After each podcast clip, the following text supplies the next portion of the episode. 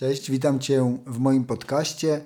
W tym tygodniu opowiem o problemie połączenia SSH ze starszymi przełącznikami czy urządzeniami sieciowymi.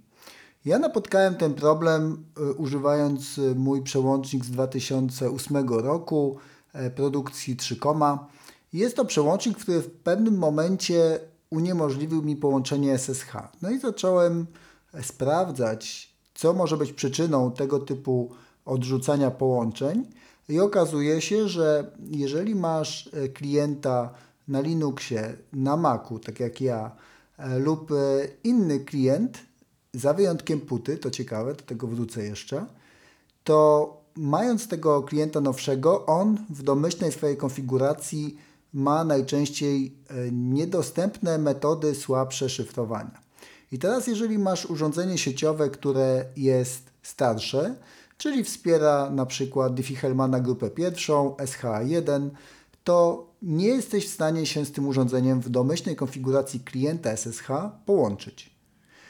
W zeszłym e, tygodniu opowiadałem o podobnym scenariuszu, tylko w drugą stronę, czyli jak chciałem z urządzenia sieciowego wysłać plik do serwera SCP.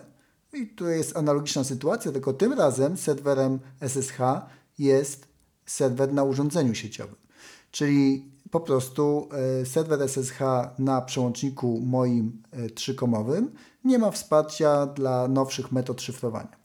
A ponieważ przełącznik jest e, już 12-letni, no to po prostu nie mam możliwości dodania tych silniejszych metod do tego urządzenia. Nie jest też produkowany już, w związku z tym nie ma aktualizacji oprogramowania, nie ma też możliwości zaktualizowania programowo tej funkcjonalności.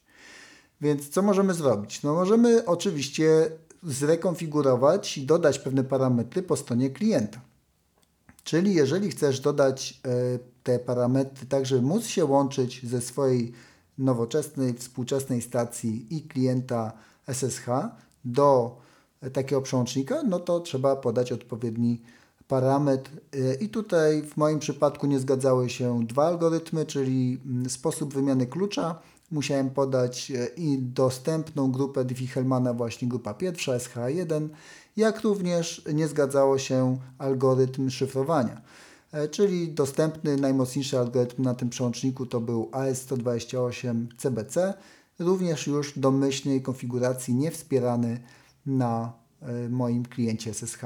Więc te dwa parametry musiałem dodać. Jeżeli jesteś ciekaw, jak można dodać tego typu parametry do E, klienta do polecenia, to możesz znaleźć te polecenia gotowe do wklejenia. E, są one dostępne w artykule na moim blogu. Więc jeżeli e, chciałbyś bezpośrednio skorzystać z poleceń, to zachęcam Cię do przejścia do mojego bloga. Wrócę jeszcze teraz na koniec do tematu płyty. Sprawdziłem też, bo mnie zaciekawiło, czy ten sam problem będzie występował w przypadku puty E, i okazuje się, że nie było żadnego problemu. No więc zacząłem sprawdzać, czym różni się domyślna konfiguracja płyty od domyślnej konfiguracji mojego klienta SSH. I okazuje się, że najnowsza wersja płyty, dzisiaj do ściągnięcia e, ze strony projektu, umożliwia e, użycie grupy Diffie-Hellmana Group Exchange. Co to oznacza? To oznacza, że ci twórcy tego projektu uznali, że lepiej obniżyć poziom bezpieczeństwa e, na rzecz większej kompatybilności. Czyli jeżeli nigdy nie sprawdzałeś ustawień swoich dotyczących e, na przykład e, grupy Diffie-Hellmana dostępnej dla klienta SSH w puty, to Twój klient będzie negocjował w ramach wsparcia tej Group Exchange Diffie-Hellmana najsilniejszą dostępną na kliencie i na urządzeniu końcowym. Czyli nawet się nie zorientujesz, że masz słabe grupy na urządzeniu końcowym, jeżeli sobie tego nie przestawisz. Jest możliwość wykonania takiej zmiany y, z domyślnej konfiguracji, pokazuję ją również w mojej instrukcji wideo, więc jeżeli y, tym jesteś zainteresowany, to ponownie zachęcam do oglądnięcia tego materiału na moim blogu. I tam możesz sobie przestawić w konfiguracji SSH na puty, jakie metody będą przynajmniej generowały pewne ostrzeżenie. E, czyli jeżeli jesteś ciekaw, czy akurat masz urządzenia, które wspierają słabe metody, to po prostu obniż sobie te słabe metody do poziomu warning, czyli ostrzeżenia na puty i będziesz widział, w których urządzeniach te słabsze metody są wykorzystywane. Podsumowując, e, sprawdziłem też, jakie są rekomendacje dla zastosowania e, wystarczająco silnych metod, czy wymiany klucza, czy szyfrowania. Linki do tych artykułów i tych dokumentów również umieściłem na moim blogu.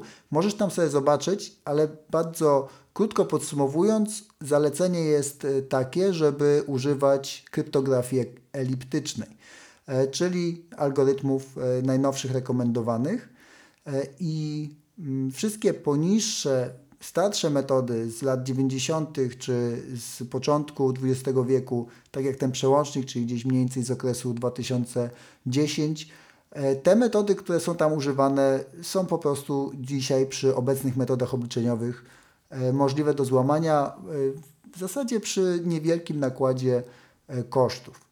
W związku z tym, jeżeli uważasz, że Twoje informacje przetwarzane mm, są istotne, e, to powinieneś rozważyć e, i odpowiednio ewentualnie e, zaplanować modernizację tych urządzeń, dlatego że przechwycenie tej komunikacji, nawet administracyjnej, jak się logujesz do poszczególnych urządzeń, nie jest jakieś specjalnie skomplikowane, a odszyfrowanie następnie tej komunikacji przy algorytmach starszych E, to jest najczęściej kwestia godzin, nawet nie dni, tylko godzin, a dla e, instytucji e, rządowych, taki czytałem porównanie dla amerykańskiego NSA, oni tego typu słabsze algorytmy są w stanie rozszyfrowywać w czasie rzeczywistym. W związku z tym powinieneś też rozważyć i takie zalecenie w tych dokumentach, które przedstawia na przykład NIST, czyli Amerykański Instytut Technologii, i standaryzacji zalecają dobieranie algorytmów do przewidywanego czasu przydatności informacji. Czyli jeżeli uważasz, że ty na przykład hasła, które używasz do urządzeń sieciowych, będziesz używał przez kolejne dwa lata, to algorytmy, które powinieneś przewidzieć i zaimplementować, powinny chronić tą informację co najmniej przez dwa lata. Czyli E, jeżeli zakładasz, że dłużej e, będziesz wykorzystywał e, te hasła, no to powinieneś jeszcze silniejsze algorytmy zastosować. I w drugą stronę, czyli jeżeli wiesz, że używałeś tych haseł i one były słabo chronione, czyli algorytmy na przykład sprzed 10-20 lat, no to powinieneś rozważyć oprócz tej zmiany urządzeń, żeby wspierały silniejsze metody, to również wymianę tych haseł, tak żeby jeżeli ktoś nawet będzie w stanie odszyfrować te dane historyczne, to żeby nie mógł użyć Twojego hasła do logowania się do urządzeń sieciowych. Taka jest konkluzja e, tych dokumentów e, i tego tygodnia e, zgłębienia mojego mm, w zakresie wsparcia SSH i siły, siły kluczy. Dziękuję Ci za uwagę i do usłyszenia w kolejnym tygodniu.